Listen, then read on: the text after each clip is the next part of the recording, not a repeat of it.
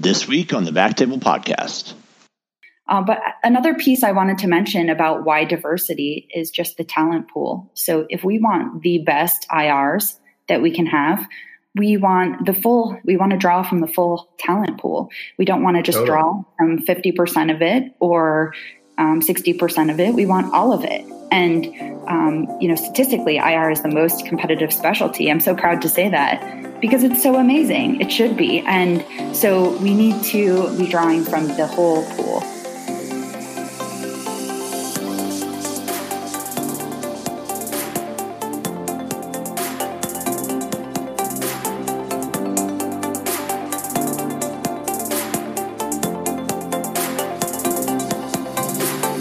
Welcome to the Backtable Podcast, which is committed to all things IR and endovascular. This is Michael Barraza returning as your host. I'd like to thank our listeners for tuning in and encourage you to subscribe to the podcast on whatever platform you use to listen. And you're feeling especially thankful, please leave us a review on iTunes. We always value your feedback as long as it's wildly positive. Uh, before we dive into our topic for discussion, I'll share a quick word from today's sponsor, RadPad. RadPad was developed by physicians for physicians, providing clinically proven radiation protection during cine and digital subtraction angiography. Don't bet your career or your health on anything less. Trust RadPad radiation protection shields for all your fluoro guided interventions. See radpad.com for more information and contact info at radpad.com for a free radiation evaluation and a no brainer radiation protection cap. Let them know you heard about it on the Backtable podcast. Today, we're talking about the landscape for women in IR. Uh, now, obviously, this is a huge and complex topic, so I'm grateful to welcome two of our highly esteemed colleagues that are much better prepared to guide our discussion. I'm honored to be joined today by Dr. Barbara Hamilton from Desert Regional Medical Center in Palm Springs, California, and Dr. Mary Costantino from Comprehensive Interventional Care Centers in Portland. Thank you both so much for doing this. Thanks for Thank having you. me. Um, Barbara, do you use anything special for radiation protection like RadPad or anything else? I do use RadPad. I like my rep, and uh, I've tried to um, educate the techs on getting, you know, which cases are best to use the RadPad for, where to place it. Barbara, while I'm talking to you now, I, I want to take a second to uh, plug your blog or encourage our listeners to check it out. It's tiredsuperheroine.com, and it gives a much closer look at the challenges of achieving work life balance and financial empowerment in male dominated specialties like IR. Um, when did you start doing this? I started uh, last fall, so it's been just over a year, and I was inspired to do this because um, I found that just starting to mentor students, a lot of the same questions come up again and again. And I think that's something you'll hear a lot of bloggers say that, um, you know, it's just kind of a way to get your message out there to a broader audience who might not have someone to mentor them in their immediate area. For today's topic, this is obviously very capacious and it, it, it's hard to know where to begin.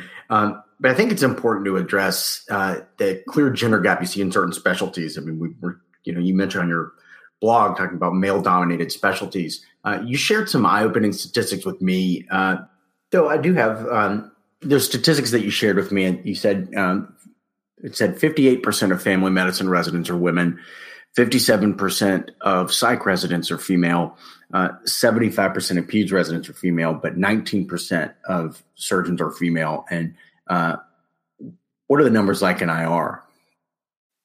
Yeah, so our numbers have been stagnant stagnant for many years, and the estimate is that we're in the eight to ten percent female range for practicing IRs across the country. So it varies a little bit by region, and it's a little bit higher where the training programs are clustered, um, as there are a bit more women in academics and less in private practice. And so we've just been at nine percent for many years, but um, speaking to Mary on the phone a little bit earlier, she shared with me that she remembers a time when that number was just 3%, which um, wow. I'm not sure when that was, but that boggles my mind because that's very low. Do you guys feel like that is is changing though in the last couple years? I mean, it may just be the bias from just seeing these people on social media, but you know, I feel like I saw a lot of women that that, that matched into IR this last round. Mm-hmm. Yeah, I think the match statistics are better with the. Um, I'm not sure how the early specialization in IR, the ESIR numbers are, but I think the direct IR pathway, the numbers were in the 30s. But I'm correct me if I'm wrong. But anyway, much higher than 9%. So we do have a pipeline of women coming in. And so I think it's even more important in this day and age to just have an inclusive feel to the specialty. So to do anything we can to keep these women and retain them, because there are some forces at play that I think cause like a leaky pipe, uh, leaky pipeline phenomenon for us. Okay. Um, so, what else do you guys think is needed to make our specialty more appealing to female candidates? You know, how it become more inclusive? Yeah, that's the million dollar question. Uh, so that's why I think it's really interesting to look at some of these training program statistics, like what makes family medicine, psychiatry, peds so appealing to women. Um, I didn't have a statistic offhand for OB, but OB must be, I think it's 70 to 90% of trainees are women at this point. So, um, what can we emulate about those specialties? And um, I think some of the things we need to take away are these um, some of the m- negative messaging. So when you're going through diagnostic radiology training, I think an inherent part of that is that people say, "Well, you've made it into a diagnostic radiology program, so as a woman, you must want work-life balance. Therefore, it, you could choose women's imaging, so you should choose women's imaging." Um, and that's not, you know, that's not helpful to everyone. Um, and that's something that's still happening. So just trying to dispel those myths, I think is really important. Um, that's one of the steps to being more inclusive. So, not discouraging people that know they're really interested in IR, and you say, well, but you could do something that doesn't have so much call or that has predictable hours. I mean, OB clearly does not have predictable hours. Right. Um, you know, there are these other specialties. 19% of general surgery attendings in the US are women. This is double that of IR. So what what can we do to emulate what the surgeons have done? Um, you know, one of the things that they have is uh, the Association of Women Surgeons, which is a really well developed section that has just um, been really supportive for women in surgery. So we're just trying to see, without reinventing the wheel, what we can do to be extremely supportive. Um, do you, you know, we're talking about maybe why more women now? And as you experienced and as I experienced, there weren't a lot of women around. My mentors are some fabulous, fabulous mentors, um, to be men. Um, but I think they were fabulous mentors, and I'm very grateful for that. Do you? I, I found that in the last five years, the mentorship program that SIR developed was amazing, only because people started to call, and it sounds like you've mentored some um, trainees. I can't help but think that's one of the best, biggest reasons that we're now seeing more women is that um, the trainees and med students have access to women such as yourself who um, have had success. What do you think of that? Do you think that's an important variable? Do you think it's a really important variable? Do you think not so much? I think it's huge. Yeah. I think access is the key word that you just said. And so, as a trainee in the Northeast, I didn't have access in Rhode Island. I was at Brown to any women in IR, and they were just a town away. There were a bunch in Boston, but I didn't know them. And I was a trainee. I wasn't going to Boston to meet up with them. I didn't have access. Um, and at that time, you bring up a good point about the SIR mentorship program. We, I remember 10 years ago, there was just a list of IRs around the country and so, as a trainee, if you wanted to find a woman, say in Minnesota, who you knew was there because your one of your male mentors said, "Oh, there's one of those in Minnesota," then you could go and try to cold call her. Um, but that was as good as you can do. Now we have a much better infrastructure. So there's a mentorship database. And I think this is particularly important for women and minorities because if they don't have someone who looks like them or that they can really relate to in their geographic area, they can electronically find this person, someone who has signed up on the platform as a willing and able mentor. Um, and so, of course, that comes with its limitations. It's a lot more easier to relate to someone in person. And of course, ideally, you know, we'd love to just be able to go out and have a coffee with your mentor. And it's easier to make a connection that way. But for people that don't have that option, I think that this is a really good resource for people. So I hope that they look um, for the mentorship database. And I think you do have to be a member of the SIR to access it. Um, I think you're right. But as students, I think that they can get free membership to SIR if that's still the case. And then residents, they have a reduced rate. So they're not paying what attendings pay to be part of SIR. They're paying just, I think it should be under a $100. Yeah, I've found some amazing women, even at this stage where I think, do I still need mentorship? And um, it, it, every stage of your career, you need people who are looking out for you because they understand the next phase of your career. And mm-hmm. the, what's happening now to me is that women who are not even not who don't live close to me um, reach out to me and say, "Hey, like consider this for your next stage." And I think that's amazing. Is that they're sitting at home thinking of me and my career and um, through through no glory, more money, or anything for themselves. Uh, and that's the cohesiveness I have found for women in IR um, without mm-hmm. pursuing it. And I just love that so much. I think we're excluding the guys from the conversation. no, no, this is really what I wanted you guys That's to do. That's why I, I was like, all right, let me get to Mike here. I should just be quiet. no, this is exactly what I want. I mean, you guys obviously uh, know a whole lot more about this than me, and you know, I've got a handful of questions, but you know, I don't have anywhere near the perspective that you guys will on this. This is this is great. Well, I think it's interesting. Can I turn the tables and ask you you guys a question? Um, you know, do you work with a lot of women, and um, are they mostly in the supportive roles, or do you have a lot of female attendings working with you? I don't currently. I do on the diagnostic side, but uh, you know, in training, one of my co-fellows and friends, Ava Starr, was with me. Uh, nice. But, but where I am now, it's um, I've got one actually the most talented interventional radiologist in my practice in the city is a woman, and I go to her for pretty much any major questions I have uh, on the procedural side. But she's the only one out of probably twelve of us. Wow, that's amazing that you can say that. I love that.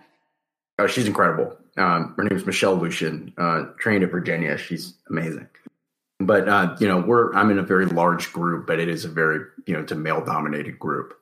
Mm-hmm. Um, and I think that's and, something for trainees to be aware of. It's not anything to be afraid of. I, um, you know, if you're going to enter IR, there will be many times where you'll be the only woman in the room. And if you're okay with that, then forge ahead. I just think it's such a great career, and I don't want that to be surprising or put off putting to women. Um, you know, there may be some women who don't want to be the only woman in the room, but yeah. hopefully we can change this because women have the skills and um, the talent to do this. That yeah. brings up an interesting topic, and I'm wondering if you have anything to say about this. And I, I kind of don't want to ask you an unfair question because I think this answer can be um, complicated. But why, why diversity? You know, why do you want mixing of, you know, why do you want diversity of gender, ethnic diversity. Um, I have my own answers for that, but I won't say them out loud. But why do you think that's a good thing? Yeah. Um, so there's a lot of literature about this from medicine to business. Um, so, as far as the agility and the new idea generation, the innovation of a, uh, I'll say a specialty, because that's what we're talking about, um, or a business entity, it's um, the outcomes are improved when women are at the table and when when women are present when there is some degree of diversity and that's been shown um, and then harjeet singh he was the fearless leader for a while of our um, diversity and inclusion um, task force in the sir and he has a great talk about this so maybe we can find it and link it in the show notes um, but he just um, this will be actually in an upcoming diversity academy. I think that's what they're calling it through the SIR. Also, this is going to be a curriculum about diversity um, for specifically related to IR practices. And so in his talk, he goes into how um, the trust factor, which is huge with what we do, when they can identify with you, when they um, are more similar. Well, Mary, I, I want to hear your answer now, too. You said you have one. Well, I have um, looked at this. I, I, I think that Barbara said it perfectly. Is that you look at when you have diverse opinions in a room, and I, I think about this less in terms of medicine and IR, more in terms of business. And they've looked at you know Fortune 500 companies, and then the number of women leaving Fortune 500 companies right now is about 6.4 percent. Um, and they look at what makes a good company, and it's the diverse opinions that are um, at a table. And that is because if you have people of like minds, then you're just moving down one one trajectory. And if you have people of diverse minds, then your world opens up to your different um, potential pathways. And businesses have done some interesting things. Um, Zappos, probably a lot of people know about this, but they created a culture where there was the guy on top and then everybody was equivalent. And I think last I looked, I mean, I, am kind of waiting to see how that has turned out. Um, but the businesses toy with this idea of how to um, implement um, different diverse opinions and uh, diversity um, quite a bit, and I think it's still playing out. But my my conclusion is that if you're only with people who know and say what you do, then you're going to move forward. You're just going to only move forward in that one direction. And that's a little bit, honestly, like the guys who work, not the guys, guys and gals who work in hospitals and um, the the OBL world and the private practice world and people feeling like there are no options and all of a sudden there are options. I mean, who would have guessed when I was in residency that there would be OBLs and people would have options for this? I mean, I, I know that, you know, Bill and Jerry were talking about this, but they were the only two, I think, at the time. So, you know, look at that. Diversity in the workplace could also be what kind of practice you're in. And you have people with different ideas, and it really changes the landscape. Yeah, and you might wonder if uh, you know we start to see more and more patients who uh, you know know about these conditions that we're treating and, and go out and seek people online. If uh, you know maybe the the female IRs out there may have an advantage in getting some of these patients for treatments like fibroid embolization or pelvic congestion syndrome or fallopian tube recanalization. There is no question that I have had a number of patients who have come to me and said, "I'm here because you're a female." And I'm like, mm-hmm. great. I get it. And I hope to not let you down. yeah, I've had the same thing. I've had an 80 year old show up for a lung biopsy, and the first thing the family says is, Oh, we love that you're a woman. So, you know, it's not always negative, um, and it's just very human.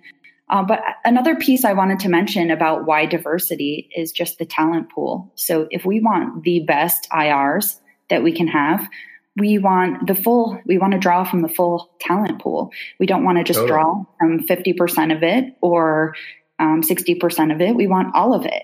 And um, you know statistically ir is the most competitive specialty. I'm so proud to say that because it's so amazing. It should be. And so we need to be drawing from the whole pool.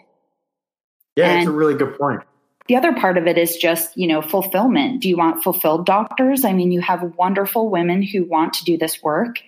And so why push them to do something that's more quote family friendly? They're not going to be as fulfilled. They're not going to have the career longevity. They're not going to be as happy and contributory to society. I mean, they should be doing what they feel that they were put here to do.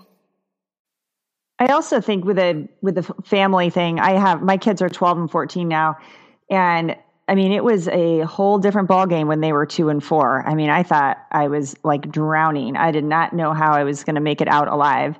And now that they're older, they're preteens, and um, that comes with its own particular challenges. However, um, I see the light at the end of the tunnel, and I look back and I have the perspective. I'm like, oh my gosh, my career is this entirely long thing. I plan on working until I'm 75 if I'm lucky.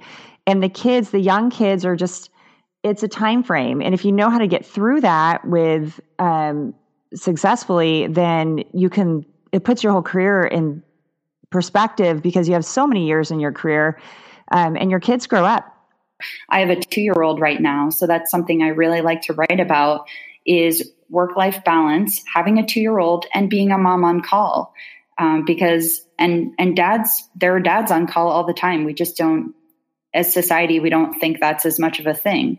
Um, but yeah, what do you, how do we balance childcare when um, we have two parents in the home that have a career? So I like to write about that. I like to write about the, the mechanics, the finances of that, um, and say that it can be done because as IRs, as we know, as anyone can Google, we have a lot of resources at our fingertips. When you have an attending IR salary, you have so many options. So when people are taking away options from trainees and saying, no, it's not going to work, I would argue the opposite. We have so many resources. You have the income to buy help. So buy help.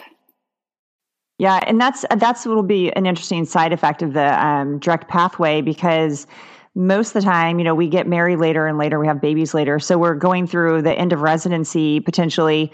And so it all comes together at one point. We're finally, you know, getting married, deciding if you want to have kids, and deciding what what kind of fellowships to go into.